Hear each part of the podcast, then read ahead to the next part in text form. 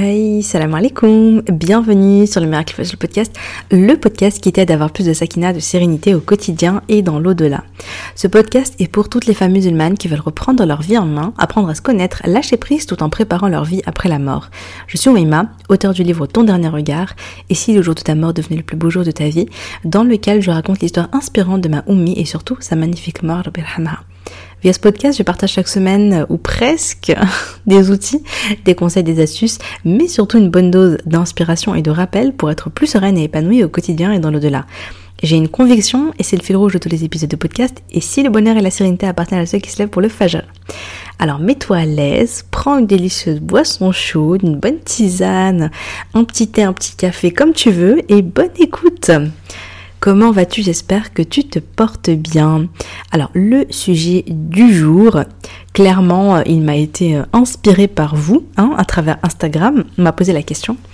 Mais avant toute chose, je voulais simplement euh, vous faire un petit, euh, comment on dit, la trigger warning. En fait, je voulais juste qu'on se mette au clair sur qu'est-ce que la confiance en soi. Parce que aujourd'hui, avec le développement personnel, avec le fait aussi de la langue française tout court, parce que dans la langue française, euh, il y a un mot qui désigne plusieurs choses, qui a plusieurs définitions. Mon père tout le temps, il, il aime pas les traductions euh, euh, arabe-français parce que tu sais quand il lit des, des, des hadiths, des livres, et cetera, il aime, il aime jamais la, la traduction, il est jamais content parce qu'il me dit mais non, mais mais l'arabe c'est beaucoup plus complexe, c'est beaucoup plus riche, c'est beaucoup plus nuancé. Il euh, y, y a plein plein plein de mots en arabe. Enfin, il me dit alors qu'en français, en général, les traductions, les traductions, enfin les traducteurs font de leur mieux, hein, euh, mais euh, on passe souvent à côté parce que, euh, bah parce que il y a, il y a, c'est, c'est, il y a pas autant de nuances, disons. Donc en fait, euh, dans le mot confiance, c'est la même chose. Pourquoi ? Parce que en arabe, je pense qu'en arabe il y a plusieurs termes. Alors moi, même si je suis un peu arabophone, je suis plutôt darijaphone. je, je parle marocain, mais euh, voilà, le, le marocain darija quoi. Donc euh, l'arabe littéraire euh, non. Et euh, donc je connais pas, hein, je peux pas vous dire, mais euh, j'aurais pu demander à mon père, tiens, j'y avais pas pensé, j'aurais pu lui demander pour cet épisode. Mais ah, c'est pas grave, bon. Mais en tout cas, par rapport au mot confiance, euh, de moi, ce que, de, de ce que moi, à mon petit niveau, de ma petite échelle, ce que je comprends, c'est qu'en arabe, il y a le terme tawakkul. Le terme tawakkul, c'est la confiance, en, la confiance que tu places dans, en qui? En Allah. Voilà, c'est, c'est logique, tu dis tawakkul ala Allah, tu vois. Il n'y a pas de tawakkul aliya, astaghfirullah, tu vois. Il n'y a pas de je place ma confiance en moi, c'est, ça n'existe pas. C'est je place ma confiance en Allah, subhanahu wa ta'ala, tu vois. Et, le, le, et du coup, euh, je pense qu'il doit y avoir d'autres termes pour, dévi- pour désigner ce que, euh, ce que ici, en français, on dit genre, dans la confiance en soi.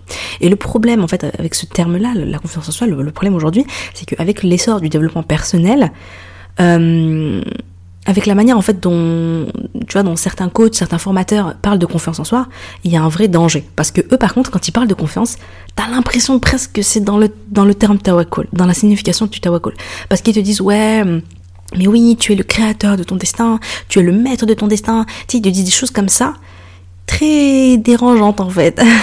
Vraiment très, ça va pas quoi, c'est, c'est non. euh, alhamdoulilah, le maître c'est Allah subhanahu wa ta'ala, le créateur de toutes choses c'est Allah subhanahu wa ta'ala.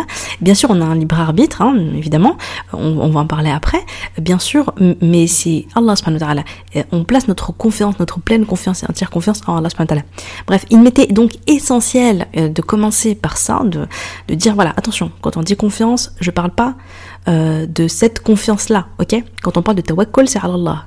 Et Et donc, comment définir euh, de, moi, je, j'ai, j'ai presque en fait envie de remplacer le terme confiance en soi en un autre terme, mais ça va moins parler. C'est pour ça que ce n'est pas le titre de la vidéo. Je me suis dit, si c'est le titre de la vidéo, les gens ne vont pas comprendre en fait, mais de quoi elle parle celle-là ? C'est la personnalité ferme. Et ça, euh, ça m'est inspiré par ma Oumi, parce que Oumi Rabbi al-Hamha, je l'avais déjà entendu dire. Euh, Le mu'min عنده شخصية قوية. Tu vois, elle dit à moi ou à mes frères, le musulman, il a une personnalité ferme. Tu vois, elle dit شخصية. Tu vois, شخصية, c'est la personnalité, c'est, euh, je sais pas, le caractère, c'est, quelque chose, c'est un petit peu tout ça. Et ferme, tu vois, c'est قوية, c'est, c'est forte, c'est, euh, voilà, fermeté, et cetera. Et en fait, je trouve ça, je trouve que, que ce terme-là, déjà, même en français, il n'y a pas la connotation euh, euh, confiance, machin. Euh, je trouve qu'il y a moins d'ambiguïté, et je ne sais pas si tu es d'accord, mais moi je trouve que c'est plus, c'est plus intéressant. Mais, mais voilà, donc avoir, la personnali- avoir une personnalité ferme, j'aime, j'aime bien. En fait, je trouve que c'est un terme qui est, je suis plus à l'aise avec, honnêtement. Donc, euh, donc, dans ce podcast, on va voir comment on fait pour développer une personnalité ferme, c'est-à-dire comment on fait pour oser agir, oser dire ce qu'on pense, euh, oser être ferme dans ses principes, dans ses valeurs, dans ses décisions. Le tout, bien sûr, toujours en plaçant sa confiance en Allah. Donc moi, je me dis que moi, je fais les causes, et euh, malgré mes doutes, malgré mes peurs, malgré tout ça, et en même temps, je vais placer ma confiance en Allah, parce que je sais que les résultats, il est entre les mains d'Allah, il n'est pas entre les mains à moi. Moi, je fais ce qui est à mon niveau, et après, j'ai confiance en Allah pour la suite. C'est la conviction que Allah, il m'a donné. Allah, il m'a donné les ressources pour gérer la situation dans laquelle je suis, pour gérer les épreuves dans lesquelles je suis, la difficulté ou le projet, le rêve que je veux accomplir, et cetera, et cetera. Si je me dis, mais Allah, il m'a donné des qualités, Allah, il m'a donné plus de force, de courage, euh, que je, peut-être que je, que je n'imagine, moi, je crois pas, euh, dans le sens où je, je, je, je j'ai beaucoup de doutes sur moi, j'ai beaucoup de, de peur, et cetera, et cetera. Mais je me dis, mais j'ai confiance en Allah subhanahu wa ta'ala, parce que je me dis, mais Allah subhanahu wa ta'ala, il m'a donné des ressources, il m'a donné des, des, des forces, et cetera. Là, ça me rappelle en fait la mort de ma mère, euh, Rabbi Rahma. J'en parle un petit peu dans mon livre, mais c'est le fait comment j'ai, comment j'ai affronté cette situation qui avant euh, me paraissait, euh, comment dire, ingérable, euh, impossible en fait à, à appréhender, impossible de... de De, de, de faire quoi que ce soit, impossible de, de, de gérer quoi que ce soit. Et finalement, subhanallah, moi j'ai vraiment, je me, j'ai redécouvert une autre Omaima pendant la phase euh, où j'ai accompagné ma maman, à la phase où, après sa mort, et cetera, j'ai, j'ai découvert une autre Omaima, une Omaima qui était beaucoup plus euh, courageuse, beaucoup plus, beaucoup plus forte, beaucoup, enfin voilà, il y avait beaucoup plus de qualités que ce que moi je croyais. Et en fait, ces, ces qualités-là, moi je les voyais pas en moi, je, je doutais énormément de moi, mais Allah subhanahu wa ta'ala, il les avait mis en moi. Donc Allah subhanahu wa ta'ala, il m'a, il me donne des ressources. Et donc finalement, euh, euh, cette confiance en soi, c'est, c'est aussi la conviction que Allah subhanahu wa ta'ala, il m'a donné des qualités, il m'a donné des ressources, etc., etc., que peut-être que moi je vois pas, mais b'idnillah, euh, elles sont là. Donc, euh, donc pour résumer, ce n'est pas le tawakkul. Quand on parle de confiance en soi, on parle pas de tawakkul, hein, première chose. Ce n'est pas non plus de l'orgueil, euh, ce n'est pas de je suis euh, meilleur que les autres, je suis la meilleure, je suis machin, tout ça. Tu vois, tout, tu vois, tout ce truc-là, euh, non, euh, avec un sentiment de, de supériorité, et cetera. Non, surtout pas, parce qu'Allah n'aime pas l'orgueil, et même, enfin voilà quoi, donc euh, on, c'est, c'est, ça n'a rien à voir avec la confiance en soi. Euh, et donc ce n'est pas euh, le, le, les définitions non plus euh, des, des, des, des, des coachs en développement personnel, et cetera. Donc, euh, donc voilà, donc j'espère que cette première partie est bien claire. Ensuite, j'avais envie de partager rapidement euh, quelques exemples intéressants. Le premier, enfin, c'est ma maman. Oumi, subhanallah, vraiment, j'ai, je pense que Oumi, c'était pas une timide. Voilà, les personnes qui l'ont connue, je pense qu'ils peuvent en témoigner. C'est pas quelqu'un qui, qui je pense que ça, ça se sent, ça se sent une personne qui a confiance en elle, euh, dans le sens où ça se, ça se sent une personne, ça se ressent une personne qui a une personnalité ferme, qui est ok avec elle-même, qui est à l'aise euh, dans sa manière de communiquer avec les autres, dans sa manière euh, de, de se comporter, et cetera. Subhanallah, elle dégage un truc, et je trouve ça très charismatique d'ailleurs. Une personne qui a, qui a qui a une confiance tranquille. Moi, j'appelle ça vraiment une confiance tranquille en elle, une personnalité ferme, mais sereine. Tu vois, elle n'est pas là en mode, ouais, euh, qui crie le plus fort, hein, tu vois, pas du tout. Pas du tout, mais c'est quelqu'un qui a qui place sa voix quand elle quand elle le doit, qui ose dire les choses euh, tranquillement, euh, qui va pas, c'est pas parce que quelqu'un, elle va pas être intimidée par les autres, elle va, euh, elle, elle se, tu sens qu'elle est à sa place, elle dit ce qu'elle pense. Euh, son comportement est aligné à ce qu'elle dit, c'est-à-dire que ce qu'elle fait égale ce qu'elle dit, euh, et voilà, et puis je sais pas, du coup ça, ça, ça dégage vraiment quelque chose, et mashallah, elle avait vraiment cette qualité-là, elle avait vraiment cette qualité-là de, de pleinement s'aligner avec elle-même, et euh, du coup ça lui donne, ça lui donne une force, et puis voilà, donc quand t'es avec elle, tu... tu je sais pas, c'est, du coup, c'est, c'était, je trouve que c'est assez, c'est assez, j'allais dire c'est assez attractif, je sais pas comment le dire, mais dans le sens où tu... C'est, c'est pas quelqu'un qui est effacé, voilà. C'est quelqu'un à la fois que tu remarques, mais c'est pas non plus quelqu'un qui, qui s'impose et tout, tu vois, pas du tout. Et c'est pas non plus quelqu'un donc de totalement effacé que tu vas voilà, qui, qui, ose, qui ose pas trop te dire salam alaikum, qui est là, tu vois, qui ose pas trop dire ce qu'elle pense et tout, non, tu vois. Et euh, voilà. Et puis après, je pense aussi, euh, bon, je, je n'avais pas prévu de parler de ça, mais je pense que c'est le fait aussi d'être en mission. Hein, on voit, celle qui ont lu mon livre, vous vous rappelez, hein, Oumi, sa mission, c'était la da'wa. Donc elle avait ce truc toujours de je suis en mission da'wa. Et je crois que quand tu vis avec une mission, euh, avec une mission qui est plus grande que toi, euh, qui, qui est de plaire à Allah subhanahu wa ta'ala et qui est de, de servir Allah subhanahu wa ta'ala, euh, je crois vraiment que ça te donne une espèce de de, de de de de caractère, de personnalité très particulière, tu vois. T'es t'es là, t'es t'oses faire beaucoup plus de choses que tu n'aurais osé le faire euh, dans des situations euh, improbables, quoi. Vraiment, et franchement, j'en parlais récemment avec une amie, je sais pas si j'en ai déjà parlé sur le podcast, peut-être, ouais, mais moi j'avais voyagé avec ma mère en deux mille quinze, deux mille quinze, deux mille, enfin bon bref, dans les années deux mille dix, Rabbi Rahma. Et on a voyagé, on est allé au Maroc en fait, il y a une semaine, euh, parce que sa maman était malade, Allah rahma. Et, euh, et en fait, euh, c'était marrant parce que vraiment, j'ai vu, bon, j'étais que moi et ma mère et tout, et je l'ai vue dans des, certaines situations, et c'était hyper inspirant. Effectivement, elle osait clair, enfin franchement, euh, je me rappelle dans le show, dans le, on était dans un taxi, et euh, vous savez, le taxi au Maroc, et le chauffeur avait mis de la musique. Et ma mère, euh, tranquille quoi, elle lui dit écoute Wildi, euh, elle parle en arabe et tout, ah Wildi, alors quand tu es en taxi, bon, je vais pas faire le blabla en arabe parce qu'il y a pas tellement qui comprend l'arabe, mais grosso modo elle lui dit écoute, euh, toute la journée t'es dans le taxi, euh, franchement regarde t'es là, t'écoutes de la musique, les gens autour de toi, euh, les gens, les, les, les, les clients ils sont là, ils profitent de rien, au contraire tu vois, euh, voilà, elle lui dit mais tu sais, elle lui dit mais tu pourrais mettre du Coran, euh, tu pourrais mettre un dors, un rappel et tout, euh, toi tu vas profiter, chaque personne qui rentre dans ton taxi va profiter, et cetera, et cetera. Et en fait, elle est en train de lui faire un, elle est en train de lui faire un rappel. Meskin était tout, tout hashman, tout pudique et tout. Tout de suite, il est parti, il a, il a enlevé ça et il a mis, euh, voilà, il a, enfin, il a écouté ma maman et tout. Et, et j'espère qu'il a gardé son conseil, son précieux conseil. Grosso modo, elle lui disait, voilà, elle lui disait, toi, tu vas en profiter, tu vas gagner tes hasanat. Mais en plus de ça, euh, chaque personne qui va en profiter, tu auras aussi leur récompense et tout, tu vois. C'est une manière passive, mais qui apporte énormément de choses. Et euh, voilà, et du coup je me suis dit mais c'est fou parce que enfin tu sais, faut quand même oser. Moi personnellement, clairement, j'aurais jamais osé le faire, j'aurais jamais osé dire ça au gars du taxi. Je me serais dit bah je sais pas, c'est son taxi, euh, tu sais, je me permets pas, euh, je serais gênée, euh, j'oserais pas, enfin euh, euh, voilà, qu'est-ce qu'il va penser, qu'est-ce qu'il va me dire, qu'est-ce que si on me remballe ce qu'il va me dire, on me met toutes tes affaires, etc. Mais ma mère non, tu vois, et avec beaucoup de bienveillance, beaucoup d'amour, hein, elle l'a fait euh, vraiment avec beaucoup de rahma, beaucoup de beaucoup d'amour fillah. Et puis cette mission de la da'wa, tu vois, de quand je vois le mal, ben voilà, je, je cette mission de, de de transmettre le bien, d'arrêter de propa- la propagation du mal, et cetera. Enfin voilà, donc je trouve ça hyper inspirant. Et, et pour moi, ça, ça fait partie de cette personnalité ferme, tu vois, alignée à soi-même, alignée à ses valeurs, qui ose faire les choses, qui ose dire et tout. Et vraiment, mashallah, je, franchement, je trouve que toute sa vie, je trouve qu'elle l'a vraiment bien euh, incarnée, voilà. Et euh, et par contre, moi. Bah dis donc, moi franchement, je, alors moi c'était un peu, c'était un peu paradoxal parce que je pouvais à la fois être une personne très extravertie, très euh, solaire, très euh, euh, voilà quoi, tu vois, je, je, j'avais ce truc un petit peu de pleine d'énergie, souriante et tout et tout, tu vois, donc j'ai, j'ai toujours dégagé ça, mais j'avais aussi des profonds moments de doute, de peur. En fait, quand j'étais en mode euh, bonne humeur, confiance en moi, au top, énergie au top, tout ça là. Euh, Ben, j'osais faire les choses, je, je pouvais oser dire, oser faire, et cetera, et cetera, même avec certaines limites, mais quand même, j'étais capable.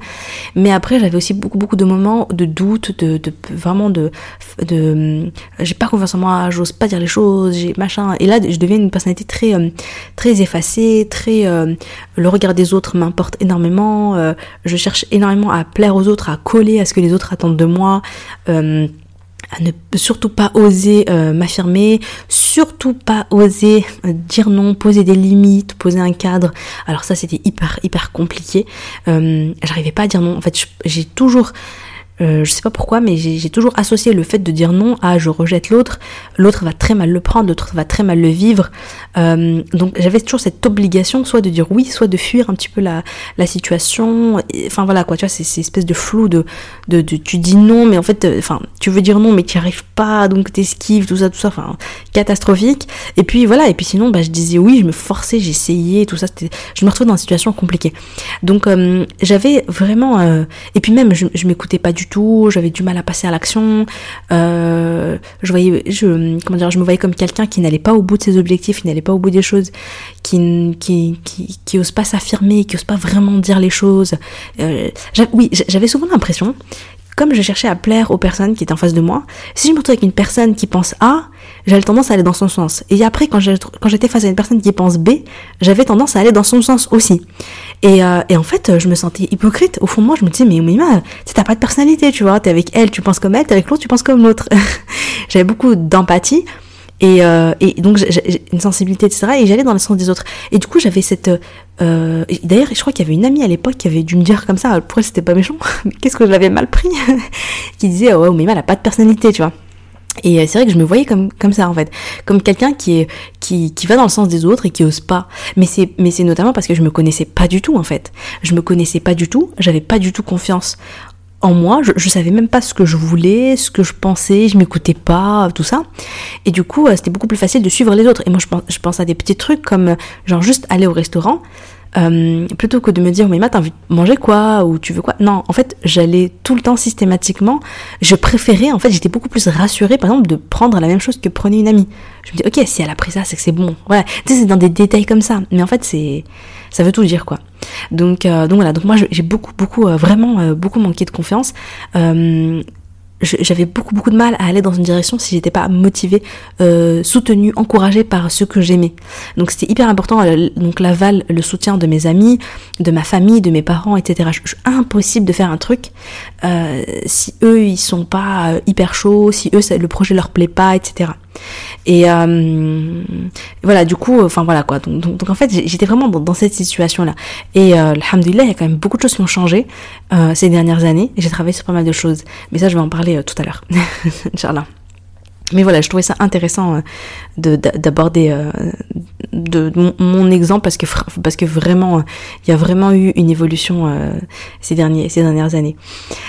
Euh, en parlant donc d'exemples de, de confiance, de personnalité ferme et tout, ah là là, il y a trois personnes euh, qui me sont venues en tête et je me suis dit mais mais hyper inspirant. Alors la première, c'était, je vais vous raconter donc la petite, une petite histoire.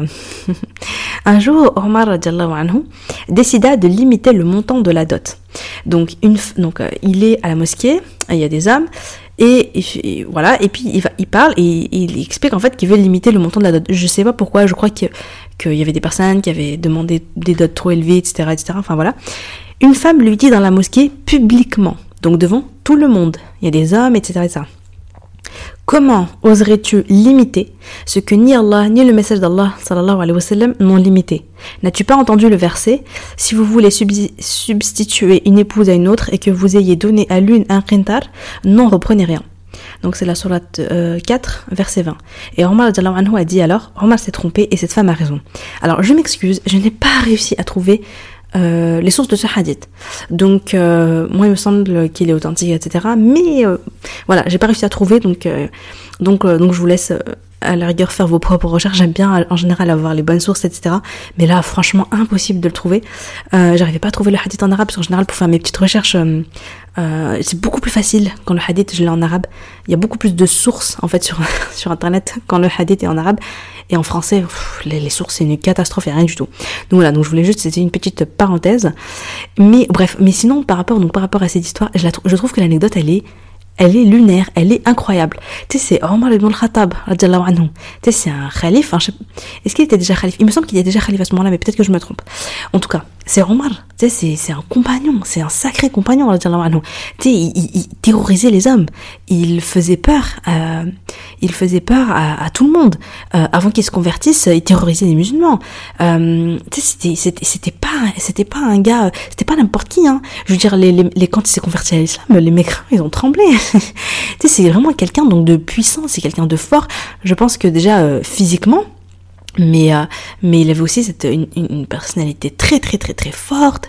Il avait, enfin c'était quelqu'un que je pense que voilà quoi, tu vois, c'était c'était c'était une sacrée personne. Et, et je me dis c'est un truc de fou parce qu'il est là, il parle, il il dit ça et c'est une femme. elle se lève et elle, et elle lui répond, elle le contre, elle s'oppose à lui avec une preuve. Et euh, tu sais, elle a le courage, elle a le, le, le culot, elle a le courage d'oser faire ça, tu vois, et euh, de défendre son droit. Et enfin, voilà, je trouve ça, pour moi, si ça, si ça, c'est pas une personnalité ferme, si ça, c'est pas entre guillemets de la confiance en soi, dans le sens où vraiment elle est là, elle est alignée, elle a des valeurs, elle a des principes, elle les défend, elle, euh, elle s'oppose, quelle que soit la personne devant elle. Il n'y a pas de oui, bah c'est lui, bah du coup j'ai trop peur, euh, tu vois. Non, c'est, c'est que ce soit euh, que ce soit euh, Omar ibn al-Khattab ou quelqu'un d'autre, je dis ce qui me semble être juste, je dis ce, ce qui me semble être euh, être vrai et je défends mes valeurs, et cetera. Voilà, je trouvais que l'exemple il était mais incroyable. En fait, dès que j'ai, dès que j'ai, dès que j'ai pensé à ce sujet, je me suis dit waouh, il faut trop que je retrouve le hadith et tout, que je leur que je leur cite ça parce que moi je trouve ça incroyable. Et, euh, et ensuite j'ai pensé également à euh, Nousseiba bint Kab, qui est euh, qui est également appelée Umm Umm, je crois que c'est Umm Amara, et elle est connue parce que elle a euh, elle a participé euh, comme une héroïne dans la bataille de Uhud. Donc euh, c'était juste après la bataille de Badr, c'était la deuxième bataille des musulmans et c'est une bataille qui a eu où il y a eu beaucoup de, de pertes. Euh, le prophète il a perdu et des compagnons, il y a beaucoup de compagnons qui sont morts et notamment l'oncle du prophète sallallahu alayhi wa sallam, ça a été une grande grande grande perte pour lui. C'était très difficile et euh, donc c'est une bataille qui est compliquée, c'est une bataille où les les les les enfin voilà les les les, les polythéistes et cetera ils étaient supérieurs à eux et cetera et cetera. C'était vraiment difficile. Et alors qu'il y a beaucoup de musulmans qui ont fui, euh, et bien elle, elle est venue, parce qu'à la base, il y avait des femmes qui venaient dans les champs de bataille, mais pour donner euh, donc de l'eau aux, aux combattants, et cetera. Elle est venue, elle a lâché son seau d'eau. Enfin, excusez-moi, je sais pas exactement comment ça s'est passé, mais en tout cas, elle est venue, elle s'est placée devant le prophète sallallahu alayhi wa sallam, et elle l'a défendu, en fait, et elle a été blessée, elle a ramassé des coups. Et je me dis, mais si ça, c'est pas, tu sais, c'est pas du courage, c'est pas de, de, enfin, c'est pas une, une grande force mentale, un, un, une grande force de caractère, une, gr- une personnalité ferme, et qu'est-ce que c'est, quoi? J'ai, j'ai trouvé, j'ai, enfin voilà, moi c'est vrai que c'est, c'est, je me rappelle ma mère elle nous racontait des histoires et tout, et je me rappelle que son histoire elle m'avait beaucoup marquée. Je me dis attends, c'est une femme, c'est la bataille de Uhud, une bataille qui est difficile. Il y a plein de gens qui sont morts, il y a plein de blessés, les gens ils ont fui et tout. Et elle, elle est là, elle se met devant le prophète sallallahu alayhi wa sallam qu'elle aime, elle est là, elle le défend, elle, elle est prête à donner sa vie pour le prophète sallallahu alayhi wa sallam. Voilà, je, je trouvais que c'était hyper, hyper inspirant. Et elle a pas eu peur, tu vois, enfin. Elle a sûrement eu peur, mais elle a eu, elle avait plus peur de, de, de, de, de comment dire, de perdre la vie du prophète sallam que de perdre sa propre vie. Et ça, ça montre en fait quand t'es complètement aligné à la ilaha illallah Muhammad Rasulullah, tu vois, jusqu'où ça peut aller. Et je me dis, nous on est là, on a des peurs euh, bidons, tu vois, et on n'ose pas faire les choses et tout parce que voilà, alors que notre vie elle est pas en jeu clairement. Et ensuite, le troisième exemple aussi que je trouve très inspirant, en vrai il y a plein d'exemples, hein. Mais bon, voilà, je voulais citer trois petits exemples, celui-là j'aime, j'aime énormément aussi, tu vas voir, euh, c'est Khadija, Khadija radiallahu anha, Khadija radiallahu anha, c'était donc euh, la femme du prophète sallallahu alayhi wa sallam, la première femme, euh, celle avec qui il a eu donc des enfants, sa préférée, euh, je pense que je m'avance pas, hein. Oui, c'était sa préférée radiallahu anha. Et donc, il faut imaginer que Khadija Jalanana, donc, elle était déjà mariée avant, elle avait des enfants, et elle avait un commerce. Et c'était une notable de Quraysh, elle avait, elle avait eu des demandes de, de plusieurs nobles de Quraysh, de demandes de mariage et tout, elle avait refusé. Et donc, elle avait son commerce, elle travaillait et tout. Et le prophète sallallahu alayhi wa sallam, en fait, elle l'a envoyé donc en mission, c'était lui qui devait emmener ses caravanes jusqu'en Syrie, je crois. Et, euh, donc ses caravanes marchandes. Donc voilà, donc c'est comme ça qu'elle l'a connue, c'est comme ça qu'elle a vu ses qualités, son honnêteté, et cetera. Et qu'elle a été, mashallah, euh, bah, que le prophète il est rentré dans son cœur. Et donc, euh, qu'est-ce qu'elle fait? Donc déjà, déjà, c'est une femme, elle a un commerce, et enfin voilà, des caravanes et tout. Enfin, je trouve ça hyper inspirant, déjà. Enfin, c'est, c'est, c'est, c'est quand même un, enfin voilà quoi, c'est une, c'est une grande commerçante, mashallah. Et d'ailleurs, après, elle va donner toute son, toute sa richesse pour la cause d'Allah subhanahu wa ta'ala. Donc, c'est hyper inspirant. Elle va, elle va vraiment être utile à son mari, elle va vraiment l'aider. Elle va tout de suite croire en, en le prophète sallallahu alayhi wa sallam, elle va pas le lâcher. C'est, c'est vraiment la première, en fait, qui a été, euh, ça a été son plus grand soutien, euh, surtout, enfin, au début, quoi. Et puis ce qui est intéressant, c'est que donc, quand elle a remarqué les qualités du prophète sallallahu alayhi wa sallam, elle n'a pas hésité à, son, à en parler à son amie Noufaïsa et à envoyer Noufaïsa en mission pour se renseigner, pour parler au prophète sallallahu alayhi wa sallam, et cetera. Et c'est elle finalement qui a, bah, qui a fait la demande. Et, et je veux dire, mais ça aussi, mais, mais, mais, mais franchement, comment il faut avoir, faut oser, tu vois, faut oser. Et à chaque fois, j'ai pris des exemples vraiment très différents les uns des autres, c'est fait exprès. Mais euh, voilà, donc Khadija, je trouve ça hyper inspirant qu'elle ait, qu'elle, voilà, elle avait son son objectif en tête, elle avait son, son, son, je pense qu'elle avait son, donc son premier objectif, donc de, de, de lancer un commerce, et cetera. Voilà, elle l'a fait. Elle avait son objectif quand le prophète lui a plu, eh bien de pas attendre cinquante ans, de pas attendre que ça vienne du prophète sallallahu alayhi wa sallam, et cetera, et cetera. Mais c'est elle-même qui a pris les choses en main, très, de manière très proactive, et qui a envoyé son ami, et cetera, et cetera. Et c'est comme ça que ça s'est fait. Euh, voilà, je, ça aussi, ça demande une grande, enfin, ça demande d'oser, ça demande d'avoir confiance en soi, ça demande d'être, de se dire, allez, quoi, vas-y, on y va, tu vois. Et je trouve ça hyper, hyper inspirant. Donc maintenant, on va passer à la deuxième partie du podcast, qui est euh, comment, enfin, euh, qui sont les, les, les cinq conseils pour augmenter ta confiance en toi, pour avoir une personnalité encore plus ferme, pour développer cette personnalité ferme, cette charsia koya. Et, euh, et donc, on va commencer tout de suite par la première, qui est également la plus importante, et ça ne va pas t'étonner, c'est le fait d'être pleinement aligné à la ilaha illallah. En fait, vraiment, plus tu es aligné à la ilaha illallah, c'est-à-dire que plus... Euh, tu obéis à Allah subhanahu wa ta'ala, plus tu t'accroches à tes valeurs de l'islam, plus tu vas là où Allah subhanahu wa ta'ala t'attend, là où, enfin, comment dire, plus tu fais ce qu'Allah subhanahu wa ta'ala attend de toi, et plus tu t'éloignes de, ce, de, de la désobéissance d'Allah, plus tu t'éloignes de tout ce que Allah subhanahu wa ta'ala n'aime pas, et cetera. En fait, plus tu es dans cette démarche-là, et plus, bi'idhnillah, tu vas avoir une personnalité ferme. Tu vois, plus tu vas développer ta foi, plus tu vas développer des qualités intérieures, plus tu vas développer une grande force intérieure. Tu vois, une, vraiment une grande force tranquille. Pour moi, c'est la force tranquille. C'est pas la force hein, qui crie, qui machin et tout, tout. Tu vois, non, pas du tout. C'est une grande force, mais de sérénité. C'est quelque chose vraiment, euh, voilà, à l'intérieur de toi, tu portes un, un lac de sérénité et, pff, non, je sais pas, lac, ça fait un très passif quand même. C'est pas un bon exemple. Mais euh, je pense, tu vois un petit peu ce que je veux dire.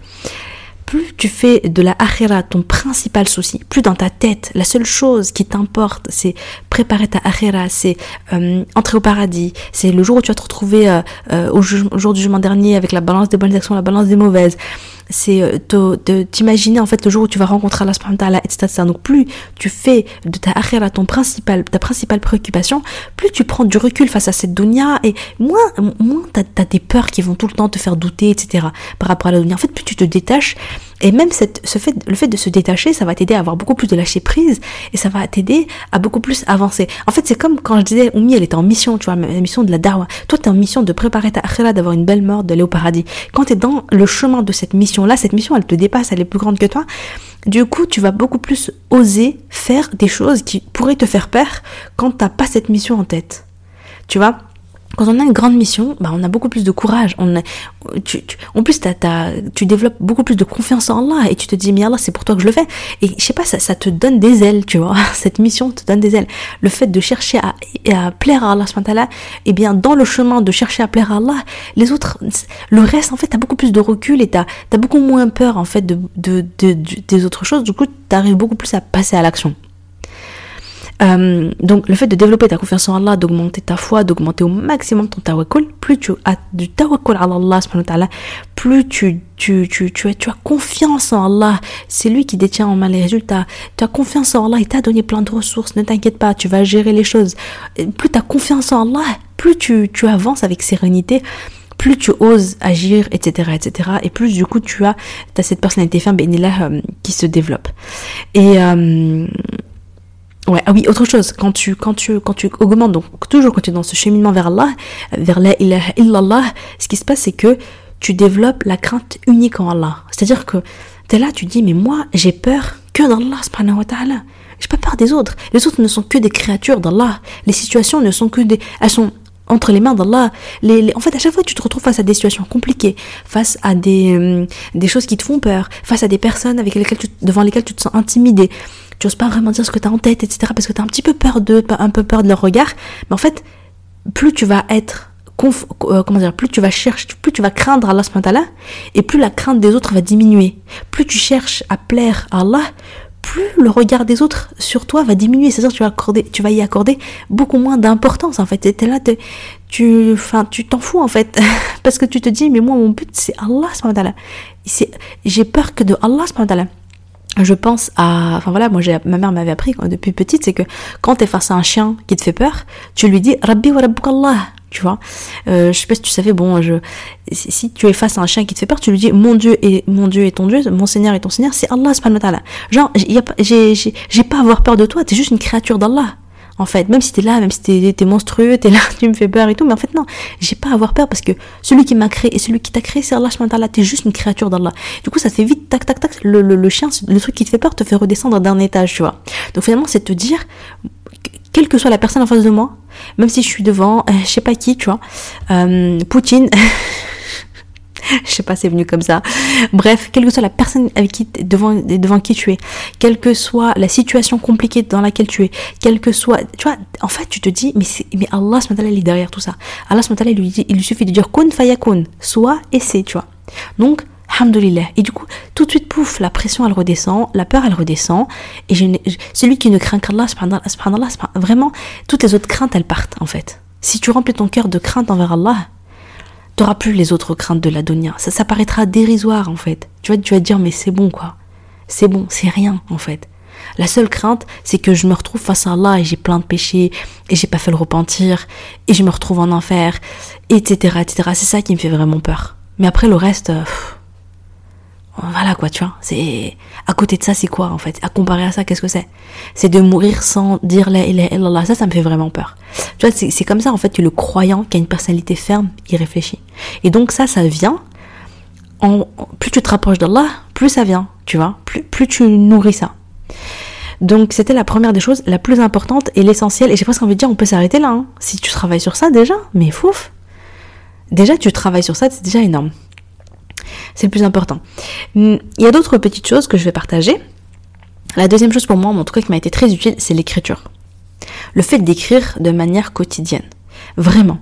Écriture, journaling, journaliser, tout ça, tout ça, tu vois. Donc c'est vraiment tenir un tourner, comme voilà, comme, comme tourner un journal, tenir un journal intime, écrire régulièrement, ça t'apprend, à, ça t'aide à te connaître, à te comprendre, comprendre comment tu fonctionnes, qui tu es. Ça t'apprend également à t'écouter, à écouter euh, ton intuition, à comprendre qui tu es, à t'accepter. T'apprends, ça t'apprend à t'accepter, à, à, à être assez lucide sur toi, sur tes défauts, tes qualités, euh, et cetera, et cetera. Et en fait, t'apprends vraiment l'écriture. Pour moi, c'est la porte à la connaissance de soi, et ça te permet donc donc de te connaître, ça te permet de devenir ami avec toi-même.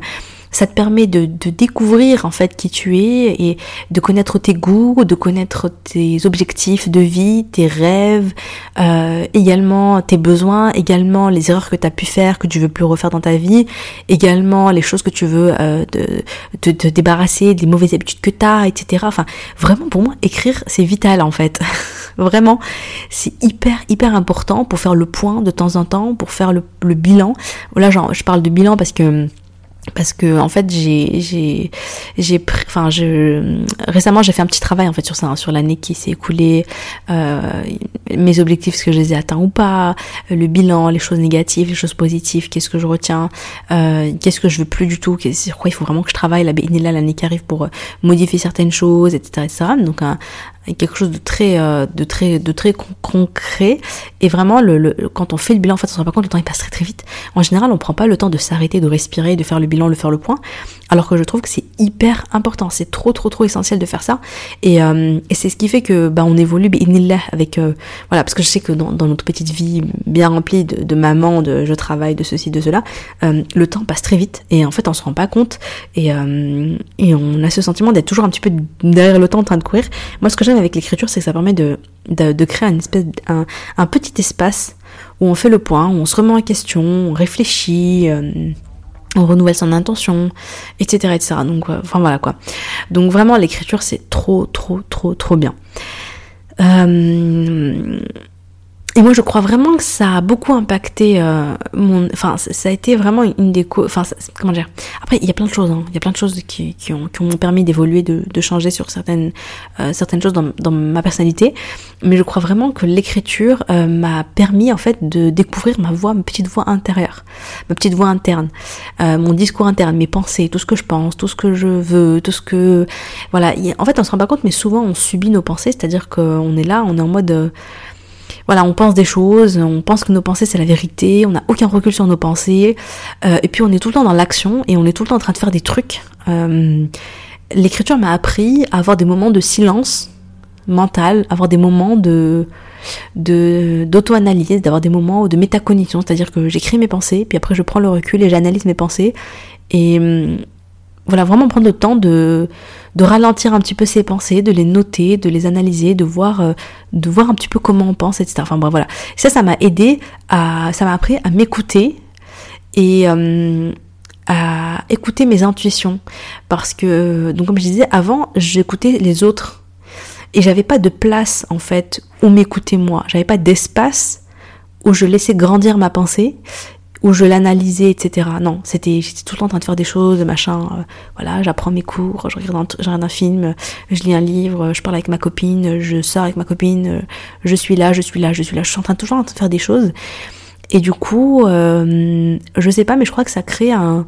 un... En fait, du coup, je me connaissais pas. Et donc, euh, j'étais, je pense que c'est une des raisons pour laquelle... J'ai, j'ai, je...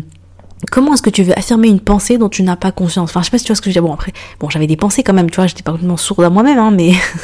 mais je veux dire, le fait d'écrire les choses, le fait d'écrire tes valeurs, le fait d'écrire qu'est-ce qui est important pour moi, le fait euh, d'avoir ce temps, ce, cet espace où je m'analyse et où je suis avec moi-même, juste avec moi-même, pas avec les autres, mais juste avec moi-même, ça fait que quand je suis avec les autres... Je suis pas que embarquée dans leur univers, mais j'ai aussi ce truc où je suis aussi avec moi-même. Alors, ça paraît très chelou ce que je dis, j'ai l'impression. Je me demande si tu comprends quelque chose. Mais ce que je veux dire, c'est que avant, quand j'étais avec quelqu'un, c'est comme si ces pensées à la, les pensées à la personne, les convictions de la personne, les émotions de la personne rentraient dans ma tête, quoi. C'est comme si je, je prenais tout et du coup, j'allais dans le, j'embarquais avec la personne. Et euh, voilà, j'étais comme une éponge. Alors que là, en fait, avec le travail, je trouve qu'avec le travail d'écriture, ça m'a appris à prendre un peu de recul.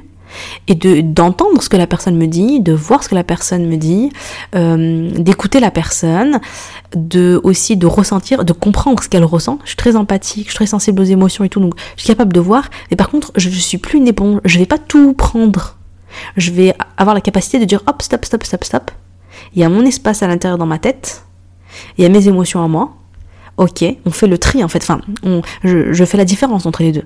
Et dans mes pensées à moi, je vais aussi être capable de, d'avoir un peu de recul, de me dire, ok, elle m'a dit ça, voilà, qu'est-ce que je prends, qu'est-ce que je prends pas, est-ce que je suis d'accord, est-ce que je suis pas d'accord. J'ai un espace en fait mental. Après, si je veux, je le, le dis, si je veux pas, je le dis pas. Euh, mais au moins dans ma tête, c'est clair. Avant, je sais pas, c'était bizarre en fait. J'étais peut-être une fille bizarre avant, hein. Je sais pas s'il y en a d'autres qui se reconnaissent en moi. Euh, mais voilà, mais en tout cas, écrire m'a permis d'avoir cette espèce d'espace. Et du coup, subhanallah, ça a été vraiment une force après, parce que euh, parce que du coup, ça m'a, c'est ce qui m'aide à, je pense, c'est ce qui m'aide aujourd'hui à être beaucoup plus affirmée, à beaucoup plus dire les choses, à oser dire les choses, à aussi oser poser des limites. Euh, voilà, mais on va parler juste après. Mais en tout cas, oui, clairement, l'écriture a été une superbe expérience pour moi ces dernières années, euh, et aujourd'hui, je me vois pas ne plus écrire, c'est c'est fou. Euh, Donc l'écriture m'a aussi aidé à porter un regard sur moi-même euh, avec beaucoup plus de rahma. C'est-à-dire, euh, je suis à la fois lucide, je suis capable de voir mes défauts, enfin, beaucoup plus qu'avant. Je pense qu'avant j'étais aussi un peu dans le déni, hein, c'était très dur de, de, de, d'accepter mes défauts, de me rendre compte de mes défauts, et cetera. Euh, j'étais un peu, ouais, j'ai, j'ai, je cherchais aussi à fuir en fait mes, mes défauts, mes, toutes les choses qui allaient pas en moi. Alors que là, avec l'écriture, bah, je me confronte à elle. Je me confronte à elle, donc j'ai, j'arrive à, à faire une introspection qui est plutôt... Euh, qui est plutôt lucide, mais en même temps, je ne suis pas euh, dans le jugement euh, définitif sur moi-même. C'est-à-dire que je me dis pas, enfin si, ça m'arrive de me le dire. Oh là là, mais maman, mais qu'est-ce que t'es nulle. Mais franchement, pourquoi t'as fait ça? Mais, mais oh là là, mais tu vois, genre, tu sais, tous ces, tous ces, mais quand je suis pas bien avec mes filles et tout, je me dis oh là, mais maman, mais qu'est-ce que t'es nulle comme mère. Mais euh, mais t'aurais pas dû faire ça, mais regarde, mais les pauvres, regarde, pourquoi tu l'as dit ça, mais nanana, t'es la pire des mamans, mais mais pourquoi t'es pourquoi t'es une mère aussi catastrophique, enfin, il m'arrive d'avoir des pensées comme ça, hein, ok, donc plein de jugements, plein de pff, voilà, euh, mais je ne pense plus que c'est la vérité, j'arrive à prendre un petit peu un petit peu pas un petit pas de recul en me disant ok Omaima, là t'es pas bien, euh, tu te sens mal en fait, tu te sens peut-être coupable, et cetera. Donc t'as plein de pensées négatives comme ça, mais c'est pas la vérité, tu fais de ton mieux, on avance dans la perfection. Euh, ça va aller bénillah, euh, voilà, tu vas faire des efforts, tu vas faire ce qu'il faut bénillah pour être une meilleure maman, pour rattraper le coup, et cetera, et cetera. Qu'est-ce que tu peux faire pour arranger les choses et tout. Et voilà, donc il y a beaucoup plus de euh, de rahma en fait envers moi-même et euh, dans ma manière de communiquer, notamment parce que à travers l'écriture, quand je m'écris, quand je me parle, je me parle comme si je me parlais à ma meilleure amie. Et ça aussi, ça aide parce que euh, Euh, je, je me parle vraiment avec bienveillance, en fait, avec hikma, avec bienveillance. Je suis pas là en train de me descendre, en train de me dire mais, mais, mais qu'est-ce que t'es nul, franchement, t'es une catastrophe, mais t'es la pire des mères, mais t'es la pire des épouses, mais t'es la pire de ceci, de cela. Mais je me dis écoute, mais ma fais de ton mieux, euh, voilà, euh, avance, rattrape le coup, nana. Enfin, je, je suis là, j'essaie de me, en fait, j'essaie de me donner des conseils comme je donnerais des conseils à ma copine, quoi. Et, euh, et pas à ma pire ennemie, parce que des fois, c'est nous-mêmes notre pire ennemie. Et ça aussi, ça joue à le, au, je pense, à développer cette, euh, parce qu'en fait, quand t'es dans, quand t'es sereine dans ta tête, euh, tu vois, quand la voix dans ta tête, elle est douce avec toi-même, elle est ferme aussi, hein. Elle sait être ferme, elle sait te booster, elle sait te faire bouger, elle sait te, elle sait te, elle est capable de te dire non, mais là, ça va pas. Là, t'as fait une grosse erreur. Euh, non, là, il faut que tu te reprennes tout de suite. Tu vois, elle est capable de te dire non, là il faut que tu te bouges, etc, etc, mais elle va pas te porter un jugement définitif et te descendre, tu vois, c'est, c'est pas ta pire ennemie, quoi. Euh, voilà, quoi d'autre? Oui, donc, donc la première, de, donc le premier conseil c'était euh, être aligné à la ilaha illallah. Le deuxième conseil c'était donc l'écriture pour, euh, pour, pour s'écouter, écouter son intuition, apprendre à se connaître, et cetera. Le troisième conseil c'est d'agir, d'agir, agir. C'est le fait d'oser passer à l'action sans attendre de validation de l'extérieur. C'est d'oser, en fait. C'est, euh, c'est s'autoriser soi-même. Arrêter d'attendre que... Parce que moi, j'étais la championne pour ça. Oh là là, pff. Il fallait que ma mère elle me motive, elle soit avec moi, elle m'encourage. Il fallait que mon père soit pareil. Il fallait que mes copines soient pareilles, et cetera, et cetera, tu vois. Non, mais je veux dire... Euh, tu vois, il y a un moment donné où il faut... Euh, Arrêtez d'attendre que l'extérieur te dise vas-y, vas-y, fonce, oui, bravo et tout et tout. Et que toi tu te le dises, tu vois, toi tu t'autorises, toi tu... Il faut que toi tu sois ton, ton plus grand soutien, en fait. Il faut pas attendre que les autres soient ton plus grand soutien. Je dis ça ici parce que parfois il y a des personnes qui me disent ouais mais mon mari il me soutient pas, et cetera, et cetera. Ouais mais j'ai envie de lancer ce projet mais mon mari me soutient pas, quoi, tu sais, il m'encourage pas et tout, pas spécialement. Euh, j'ai envie d'avoir une routine du fajr, oui mais mon mari lui euh, il en a pas une et ça, il me motive pas, il, enfin je sais pas, tu vois. Mais en fait le truc c'est que c'est vraiment on arrête avec ça, donc ça peut être mon mari, ça peut être ma mère, ça peut être ma sœur, ça peut être n'importe. Mais en fait, arrête, vraiment, arrête d'attendre euh, que les autres euh, t'autorisent, les autres t'encouragent, les autres te soutiennent, et apprends à t'autoriser, à te soutenir et à t'encourager à avancer. Apprends-toi à, à faire ça, parce qu'en fait, si, si les autres te le donnent, tant mieux. Franchement, tant mieux, tu vois, c'est un cadeau. Mais ça doit être un cadeau, ça doit pas être nécessaire pour ta réussite. Il faut pas que, que ton action, elle dépende des autres, tu vois. C'est... et hop tu le fais, tu vois, tu... Après je, je, je dis pas de, de faire des, des, des dingueries euh, sans demander des conseils euh, autour de toi, tu vois, non. C'est bien de demander conseil, tu vois, au contraire, tu vois, mais euh, ne pas être complètement paralysé. Euh, si t'as pas, si ta meilleure amie elle t'a pas dit ouais si c'est une super idée et tout ça, si elle est un peu indifférente à ton projet, ou voire même si elle te dit oh non en fait ça a l'air bof ton projet, mais que toi elle te tient à cœur, ça te tient grave à cœur, ou tu te dis non mais toi, toi, toi tu vas pas tenir une routine du fajr, pouf, je sens trop qu'au bout de trois jours tu vas faire la grasse, mais attends je te connais, hein. Non mais tu vas pas attendre qu'elle te, si elle te dit ça, ça doit pas te décourager, parce que moi personnellement à l'époque on me dit, on, on me dit des choses comme ça, après moi c'était, c'était terminé en fait, j'essayais même pas. Je me disais non mais c'est bon, je, je croyais pas du tout en moi, j'avais, je perdais totalement le, le peu de confiance, je le perdais totalement et j'abandonnais. Et non en fait ça doit pas se passer comme ça, c'est vraiment sois ton soutien. Place ta confiance en Allah et fais les causes. C'est, c'est le résultat est entre les mains d'Allah. Toi, fais le maximum, donne tout, tu vois. Et donc voilà, donc et agis. En fait, c'est vraiment avec l'action. En plus, tu verras que plus tu oses agir, euh, plus plus t'as, oui, plus, plus tu développes de la de la confiance, dans le sens où plus tu te dis, euh, euh, je sais pas comment t'expliquer, mais en fait, c'est comme si tu habitues ton cerveau à ouais, certes j'ai peur, certes j'ai des doutes, certes ceci, certes cela, mais je le fais quand même. Et, euh, et en fait après quand tu le fais et que, tu, que ton cerveau il voit que hey t'es pas morte, ça va, tu vois, il s'est rien passé, le monde il a pas arrêté de tourner, tu vois, parce que t'es, oh, t'as osé euh, faire ceci, faire cela. Moi ça me rappelle euh, lancer le podcast, euh, lancer mon livre, écrire mon livre et tout, tout ça c'est des choses qui m'ont grave terrorisée, et le fait euh, d'oser le faire, Euh, ça a tout changé. Et dans un truc, un, un, un petit exemple bien bien plus petit mais pourtant qui était très intense à l'époque, je me rappelle, ça en fait je me rappelle parce que je crois que j'en avais fait un, j'avais écrit sur Facebook, j'avais fait un post sur Facebook à l'époque pour raconter ça il me semble, et puis je l'avais noté aussi dans mon carnet, et il y avait une scène dont je me rappelle, donc c'était en deux mille dix-huit, je suis allée euh, dans une boulangerie, je crois que c'était chez Paul, et je me prends un chocolat chaud. Et en fait, le chocolat chaud, je le bois. Alors moi, je suis pas quelqu'un de difficile, hein. Franchement, je, suis, je fais pas de manière, je suis très simple et tout, alhamdoulilah. Mais je bois le café, le chocolat chaud, et franchement, il est, il est pas bon. Mais vraiment, genre, genre c'est de l'abus en fait. C'est, je crois qu'il y avait que de l'eau. Je sais pas, ils ont dû avoir un souci dans leur machine, je pense, mais il y avait quasiment que de l'eau et enfin, je sais pas, il avait un goût trop bizarre. C'est, il était vraiment, vraiment pas bon. Et ben en fait, tellement j'étais, euh, j'étais un peu tétanisée en fait. Genre, j'étais là, mais qu'est-ce que je fais? C'est dans ma tête, oh, j'étais, tout, j'étais toute rouge. Dans ma tête, ça chauffait de fou. Hein. On aurait dit ce qui venait de se passer, c'était un truc de malade. J'étais là, mais qu'est-ce que je fais? euh, euh, Est-ce que je vais, je vais voir la personne pour lui dire euh, que, le, que, le, que le chocolat chaud il est pas bon? Mais non, mais ça se fait pas. Et qu'est-ce qu'ils vont penser de moi? Et je, je, je vais déranger. Et ça se fait pas. Et non, et j'ose pas. Et j'ai peur en fait. J'étais là, j'étais terrorisée. J'étais paralysée par la peur.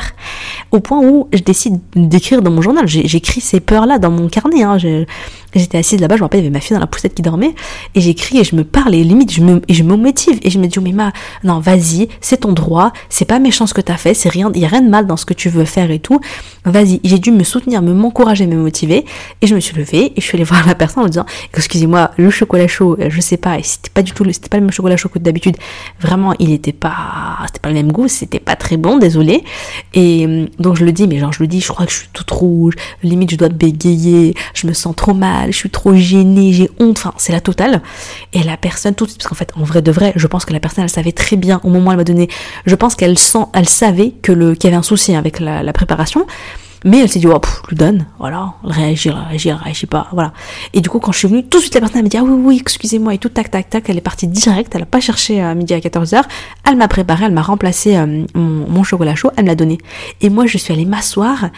Euh, je me rappellerai toujours de ce souvenir-là. C'est petit, c'est une anecdote euh, toute bête, mais pour moi, euh, c'était énorme en fait, c'était extraordinaire, tu vois, parce que je me suis dit, regarde, t'es, t'as, t'as, j'ai osé le faire, parce que combien de fois j'aurais pas osé, combien de fois il m'est arrivé, par exemple, d'être à la pharmacie, ou d'être, tu sais, de vendre des choses, et surtout quand il y a un petit peu d'autorité, genre la pharmacienne, elle me parle, elle, oh là là, il faut que je, genre, je sais pas, j'ai une question par rapport à l'ordonnance, ou bien j'ai une question, j'ai un doute sur un truc que je veux acheter, j'ai, tu sais, c'est, j'avais trop, trop, trop, trop peur euh, de dire ce que je pensais, de, de m'opposer, de dire le contraire et tout ça. C'est vraiment, ça me terrifiait.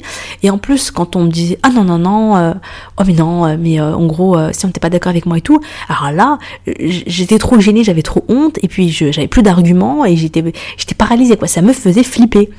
Et euh, voilà. Et en fait, le truc, c'est quoi? C'est que, donc voilà, donc ce souvenir, le premier avec le chocolat chaud, moi, il m'a beaucoup marqué parce que notamment, je crois que j'en avais fait après un post sur Facebook euh, à l'époque pour raconter cette anecdote, et je, je sais pas, peut-être que je me rappelle plus, faudrait que je le relise, mais je crois que ça devait parler peut-être du courage d'oser passer à l'action, d'oser faire, mais c'est pour vous dire mon niveau, enfin je veux dire, genre aller voir quelqu'un et lui dire, voilà, est-ce que vous pouvez me remplacer, parce que la, la boisson ça va pas du tout, ça me terrifiait, ça me nouait le ventre, j'ai, j'ai été, oh alors imaginez euh, tout le reste en fait, imaginez tout le reste, il y a du chemin quand même qui était fait. Et moi, là où je vois mon évolution, le plus, c'est pas forcément quand je lance un podcast, quand, là aujourd'hui, là, c'est vrai que je fais ce podcast et tout, et, il y a des dizaines de milliers d'écoutes par épisode. On est à, on est à bientôt neuf cent mille écoutes sur, le, sur, sur le, tous les épisodes de podcast. Et je me dis, euh, en fait, c'est, ça, bon après ça me fait pas peur, notamment parce que je réalise pas. Enfin ça, ça me fait peur quand je réfléchis, quand je vois les chiffres et tout. Mais en fait je réalise pas. Moi je suis dans, ma, moi, je suis dans mon salon là. Hein. Je suis dans mon salon, je suis tranquille, je fais mon petit truc. Euh, voilà, moi je me sens, moi j'ai l'impression que je suis toute seule en fait. ou, qu'il y a, ou que je parle à une personne, je m'adresse à une personne. Voilà, mon ami imaginaire. Mais euh, Voilà, mais en fait, bon, c'est pas là où, c'est pas quand je fais des choses comme ça que je me rends compte que j'ai changé, quand que j'ai osé, même si au début, hein, imaginer de lancer le podcast, c'est quelque chose qui me terrifiait. J'ai mis du temps, du temps, du temps à lancer le podcast, alors que j'avais l'idée depuis deux mille dix-huit, mais j'ai mis du temps à le faire parce que c'est quelque chose qui me faisait peur. C'est comme pour mon livre et tout, mais c'est pas là où je vois le changement. En fait, moi, je vois le changement quand je suis face aux autres, euh, face à l'autorité. Par exemple, je suis devant, je suis chez le médecin, je suis à la pharmacie, je suis, euh, enfin, je sais pas moi, je me retrouve où je suis devant une vendeuse ou je ne sais quoi, et que je peux euh, dire. Ou même je suis au téléphone et tout, et quand je vois que je suis capable, je suis très à l'aise avec le fait d'exprimer mes idées, mes opinions, euh, poser mes questions, euh, m'opposer euh, si je suis pas d'accord, et cetera. Et tout ça en étant plutôt à l'aise, et c'est là que je me dis waouh, le chemin qui a été fait. Ça peut être ridicule parce que pour plein de gens c'est normal, tu sais genre mais attends mais enfin genre qu'est-ce que tu me racontes, tu vois, c'est normal. Oui mais pour moi c'était euh, c'était la terreur en fait, et c'est ça aussi le manque de confiance en soi. C'est ça le manque de confiance en soi, c'est, de, c'est que j'ai, j'osais pas du tout, j'osais rien dire, je, Ouais, j'étais, j'étais terrifiée. Et, euh, je, et du coup, c'était très limitant. En fait, tu peux rien faire. Quand, quand t'es terrorisée, elle est juste de parler à quelqu'un. Tu peux rien faire. Mais voilà, mais, mais à force de, ok, j'ai peur, mais je le fais quand même. Le courage que ça m'a demandé d'aller parler au, au, euh, du, du coup à la personne là chez Paul pour lui dire ouais, je veux une autre boisson chaude parce que celle-ci, ça, la première, ça n'allait pas du tout. Le courage qu'il m'a fallu. Oh, je crois qu'il m'a fallu. Je crois que ça m'a demandé plus de courage que que, que de, de publier mon livre, et cetera. Hein, c'est, c'est Ce, ce moment-là, il a été, il est très ancré dans ma tête parce que vraiment, ça m'a demandé un grand courage. Mais je l'ai fait. Et plus tu fais les choses, et moins, et, et moins t'as, t'auras toujours peur, hein, mais plus ta peur, elle se réduit. Et après, il y aura des choses qui vont devenir normales et très confortables pour toi. Donc, euh, voilà. C'était très long, mais j'espère que ça t'a parlé et que ça t'a aidé. Euh, ouais, vraiment. Et puis dans l'idée de dépasser ses peurs, dépasser le regard des gens et tout, ça franchement, euh, ça c'est, c'est, c'est vraiment quelque chose mais là, enfin, sur lequel je travaille beaucoup, j'ai beaucoup travaillé, je continue toujours à travailler dessus, mais, euh, mais c'est quelque chose qui a beaucoup beaucoup évolué, parce que vraiment avant, euh, c'était, euh, c'était, c'était vraiment problématique pour moi. Il y a plein de choses que je m'autorisais pas à faire, parce que euh, ma copine ne me soutenait pas, parce que, euh, c'est... enfin voilà quoi, je, je cherchais tout le temps, tout le temps, tout le temps, tout le temps à être, à, à, à plaire aux autres en fait, à plaire à mes amis, à plaire à mes parents, et cetera. Et en fait, alors, mais en niant mes propres objectifs, mes propres rêves, tu peux très bien faire plaisir à tes parents, mais en faisant ce qui te tient vraiment à cœur. Tu peux très bien faire plaisir à ton mari, mais en faisant ce qui te tient vraiment à cœur. Et, et en plus de ça, moi j'ai remarqué, c'est que plus tu es aligné à ce que tu veux, plus tu sais ce que tu veux, plus tu es convaincu, en fait plus tu crois en ton projet, plus les personnes autour de toi vont, vont, vont, vont, vont te soutenir en fait. Et, enfin, pas forcément vont te soutenir, mais en tout cas ils vont, ils vont, je sais pas comment expliquer. En fait, je pense, moi, quand je vous parle de ça, je pense à, je pense à une anecdote avec ma mère, Allah yarhamha. Je me rappelle que la première fois que j'ai voulu écrire un livre, c'était il y a longtemps. Je me rappelle, en fait, après mon année de médecine, euh, voilà, j'ai pas eu médecine, tout ça, j'avais l'idée d'écrire un livre, de m'arrêter d'écrire un livre. Et j'en avais parlé à ma mère, et ma mère m'a regardée bah, avec tous ses doutes, toutes ses peurs, toute son... qui est logique, hein, je veux dire, euh, auteur en France, voilà, quoi, tu vois, à la base... Euh, c'est pas un vrai métier, les gens ils font ça à côté de leur vrai métier, euh, tu gagnes pas ta vie avec, et cetera, et cetera. Donc avec tout ça, elle me dit franchement, ma mère elle me dit, écoute, euh, franchement, elle me dit oui, et un vrai diplôme, voilà, et un vrai diplôme, euh, et un vrai euh, quelque chose qui, qui peut vraiment t'être utile, voilà, orthoptiste, tu peux ouvrir ton cabinet, nanana. Et après, euh, si tu veux écrire un livre, t'écris un livre. Et moi, je pense qu'au moment où je lui ai dit, je vais écrire un livre, j'ai, j'avais plein de doutes, plein de peurs, un manque total de confiance, j'y croyais pas du tout, je me croyais pas capable, et cetera. Du coup, forcément, quand elle m'a dit ça, hop, j'ai tout arrêté, hein. Enfin, j'ai tout arrêté, je, voilà, je me suis dit, ouais. Après, c'était une bonne chose, hein, parce que quel livre j'aurais écrit à l'époque? Honnêtement, je sais pas. Et franchement, je, j'ai pas envie de le savoir. Il euh, y a une hikma, il y a une grande, grande hikma là-dedans, bien sûr, euh, voilà, je suis au contraire. Mais ce que je veux dire, c'est que, tu vois, à ce moment-là, ça m'a tout de suite arrêté net dans mon élan. Je me suis dit, oh, mais mal, laisse tomber, vas-y, voilà, passe le concours d'orthoptiste, natata. Alors que tu vois, aujourd'hui, quand j'ai décidé d'écrire mon livre là sur la mort de ma mère, j'y croyais à fond à ce projet. J'y étais à fond. J'étais totalement alignée. Je savais que c'était mon rêve, mon objectif. Je savais que je voulais le faire. Je savais pourquoi je voulais le faire. J'étais à fond. Et du coup, quand j'en ai parlé autour de moi, j'étais pas du tout avec des peurs et des doutes et un manque de confiance. Et, et genre, et genre la première personne qui me dit « Ah oui, mais t'es sûre ? Oh, franchement, raconter ta vie et tout, c'est chaud quand même. Hein. Attends, tu sais qu'il y a plein de gens qui vont lire. Hein. Ah ouais, non, quand même. Ouais, franchement, c'est pas évident comme projet. Hein. Ah, je sais pas si j'aurais osé le faire. Enfin, tiens, peut-être que si quelqu'un m'avait dit des choses comme ça, tac, ça serait descendu.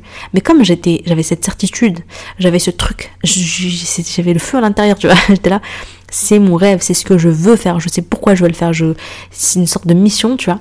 Ben, en fait, on pouvait dire ce qu'on voulait, euh, je l'aurais quand même écrit, en fait. J'aurais quand même écrit. Ou en dehors, il m'aurait fallu une très, très, très, très bonne raison pour, euh, euh, pour que je revoie ma position. Mais en tout cas, c'est pas avec, en me disant, ah ouais, machin, c'est pas avec des, des, des pensées de doute, de peur et tout. Ça m'aurait pas atteint. Vraiment, ça m'aurait pas atteint. Et euh, voilà, donc euh, donc euh, donc ouais, donc il euh, y a eu il euh, y a eu du chemin subhanallah qui a été parcouru, ça je le vois. Et euh, donc la, le troisième point, le troisième conseil, c'était le fait d'agir, d'oser passer à l'action malgré ses peurs, malgré ses doutes, malgré le regard des autres, et cetera. La quatrième chose pour avoir une personnalité ferme, pour oser passer, passer oser euh, avoir une confiance en soi, et cetera, oser passer à l'action et tout ça, euh, c'est également le fait d'oser poser des limites. Et de dire non, de s'affirmer, de poser un cadre.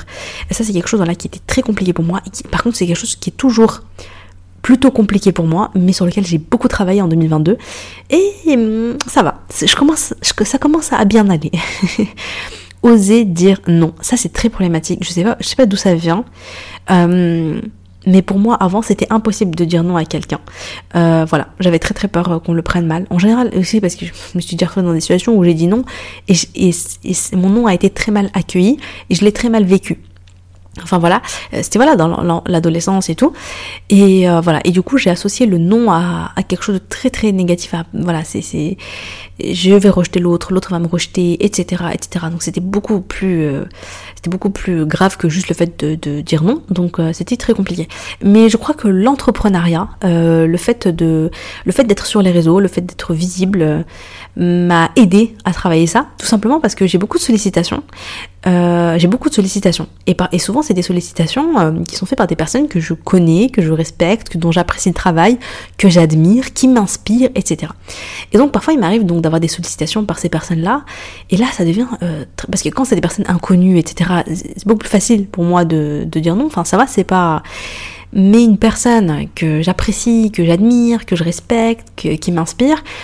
qui va me proposer euh, x, y chose, par exemple un partenariat ou faire un live ensemble ou je ne sais quoi.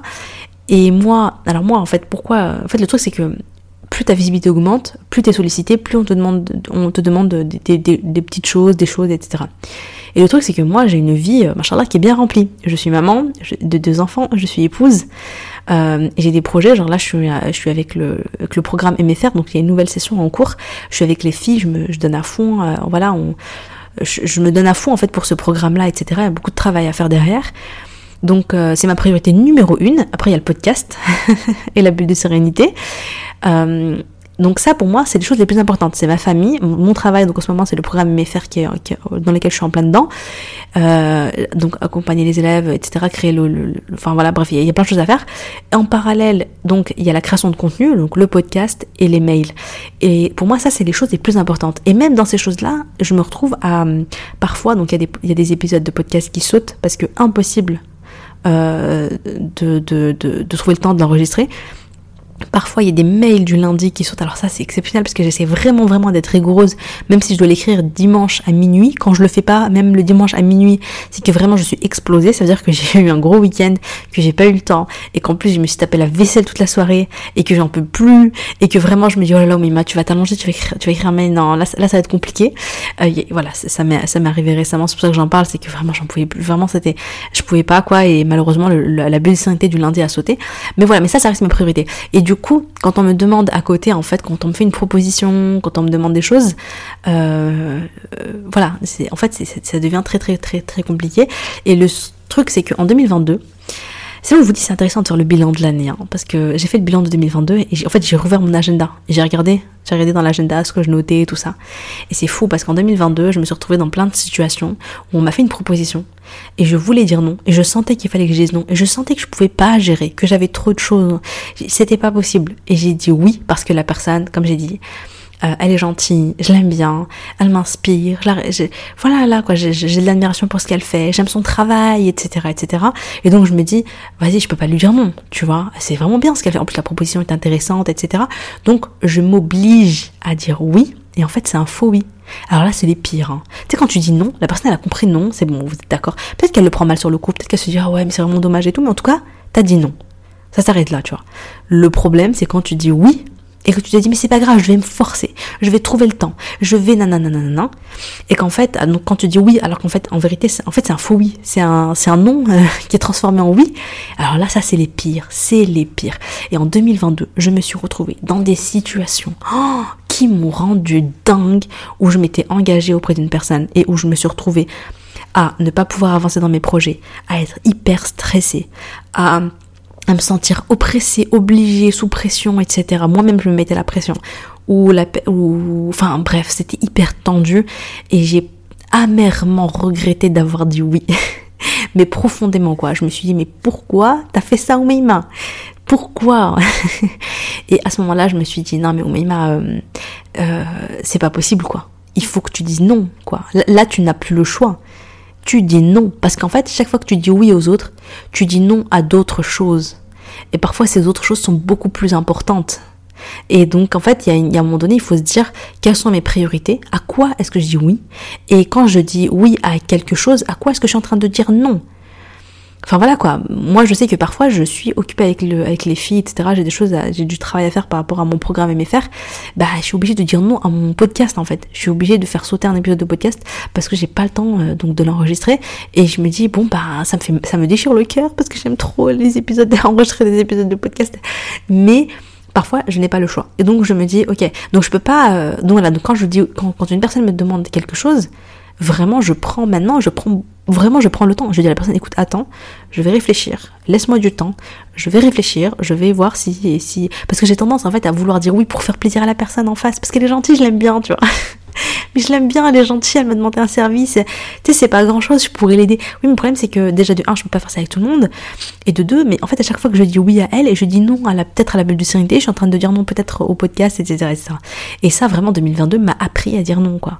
Et, euh, et euh, voilà, j'ai, j'ai vraiment eu plein de situations assez incroyables en deux mille vingt-deux. Et enfin, voilà, à devoir faire des trucs pendant les vacances, alors que j'étais avec mon mari, et cetera. Et que, enfin, c'était pas du tout le moment. Enfin, bref, je me suis retrouvée dans des situations pas possibles. Et ça m'a appris à dire non.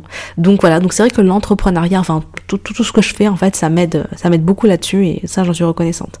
Euh, enfin, le dernier point pour moi qui, qui est très très très très important, c'est le fait d'être dans la progression. C'est le fait de se voir progresser dans un domaine. C'est hyper important. Je sais qu'on est maman, je sais que beaucoup de personnes, beaucoup de femmes qui m'écoutent, qui sont mamans, et t'es là, t'es, t'es, t'es, t'es le, t'as le nez, enfin, je, voilà, t'as le nez en plein dans le ménage, les enfants, euh, les rendez-vous, l'administratif, le médical, le ceci, le salon, on a une charge mentale de ouf, et tu te dis, mais à quel moment je vais me poser, je vais lire des livres, je vais apprendre sur un sujet, et cetera. Ce qu'il faut comprendre, c'est que c'est pas un truc à faire en plus, c'est vraiment important, c'est vraiment primordial. Et d'ailleurs, tu peux en faire, tu peux faire ça dans ta routine du Fajr et dans ta routine du Aïcha. Ça peut être euh, pendant ta routine Fajr, pendant ta routine Aïcha, tu vas te poser un moment, si tu as pris une formation, tu vas te former dessus, euh, si tu as euh, emprunté des livres à la bibliothèque, tu vas les lire sur un sujet précis, euh, tu vas écouter des podcasts sur un sujet, il y a des vidéos YouTube, il y a des chaînes YouTube, oh, honnêtement aujourd'hui l'information elle est partout, tu vas apprendre ta religion, tu veux avancer dans ta religion, tu veux progresser dans ta religion, tu vas prendre le Coran, progresser dans le Coran, et cetera. Il y a plein de, tu vois, il y a plein de choses que tu peux faire, il y a plein de choses qui sont à ta portée, et vraiment c'est essentiel, parce que vraiment on prend, entre guillemets, donc confiance en soi quand on se regarde et qu'on voit qu'on a progressé, là on est fier de nous, on se dit ah bah alhamdoulilah, tu vois, voilà, j'avance, j'apprends des choses, je fais des choses, je suis utile, je me sens utile. Nous le problème aussi c'est que euh, on perd confiance en soi parce qu'on se dit mais pff, tu vois, je, je suis là, je suis tout le temps en train de, je suis tout le temps en train de faire le ménage, en train de cuisiner, tu te dis mais purée quoi.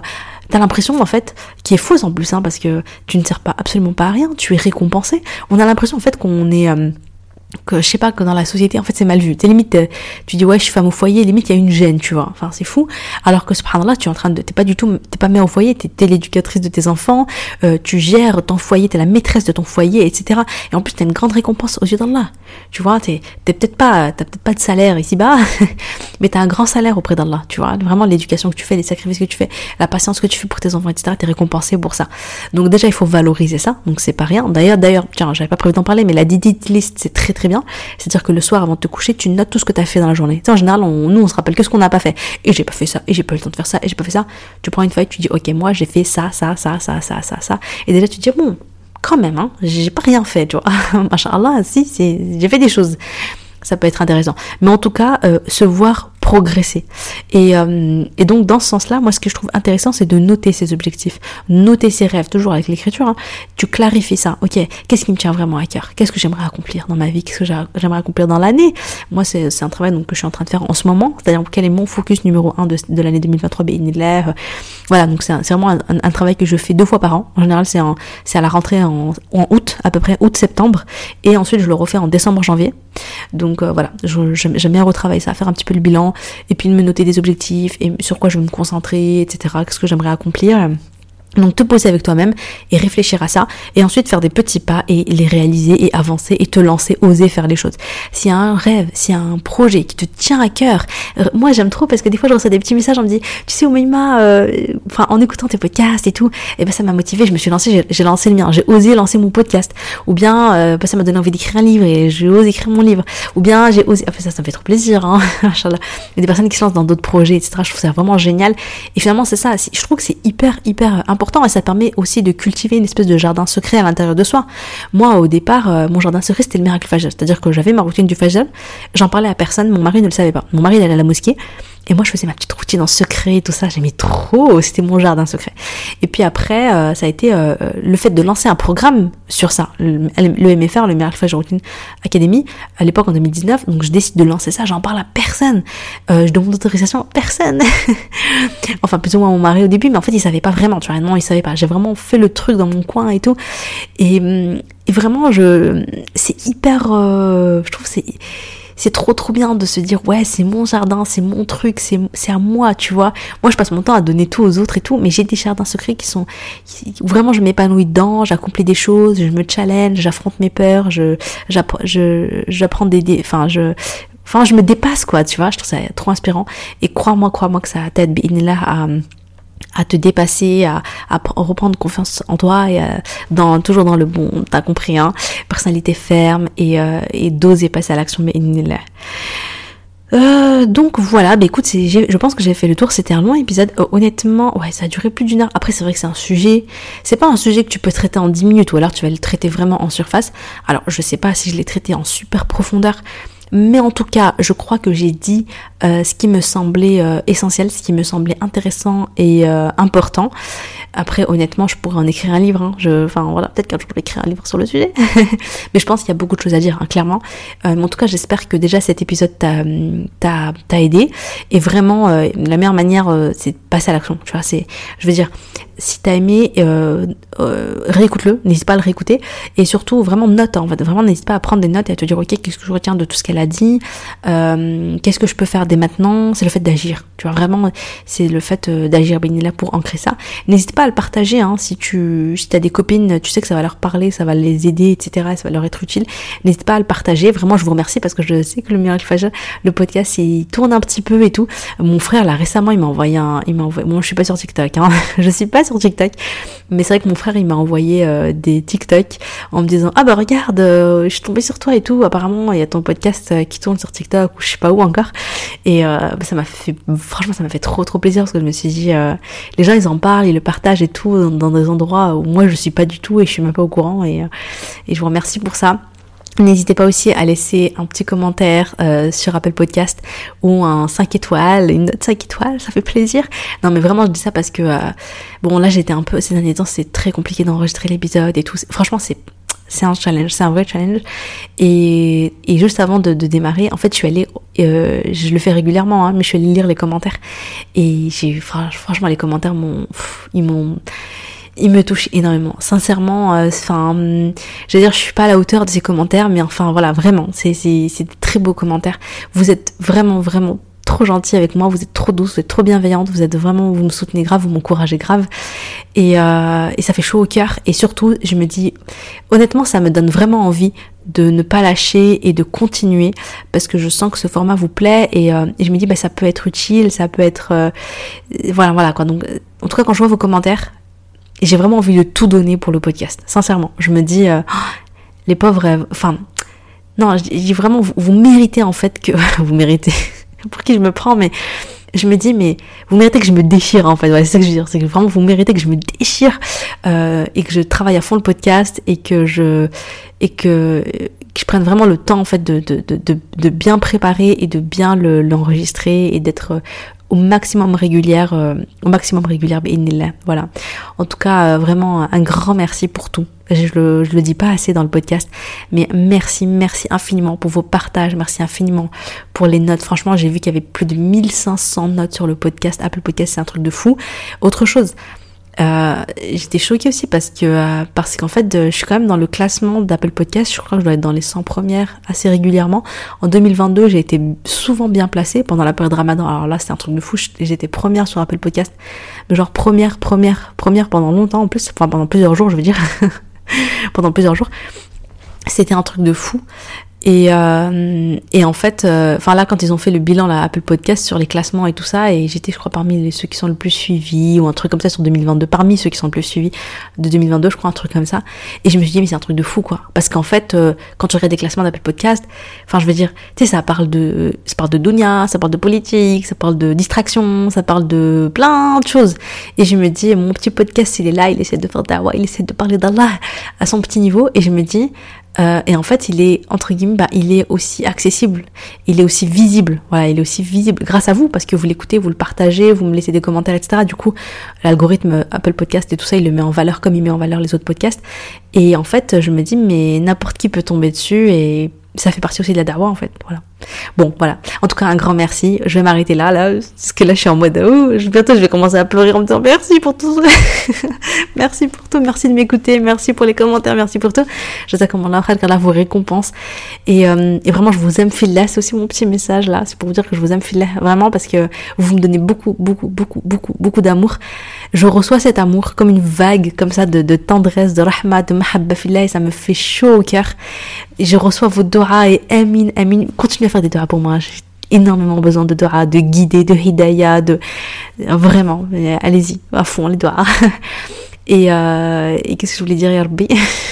Je parle trop là, faut que je m'arrête, mon cerveau commence à décrocher, mais euh, non, vraiment, je vous remercie pour tout. Je voulais dire un autre truc, mais c'est, ça m'est parti, la pensée est partie, mais c'est vraiment le temps qu'il faut que, faut que j'arrête d'enregistrer l'enregistrement. En tout cas, un grand merci, et, euh, et à la prochaine, Inch'Allah. Salam alaikum.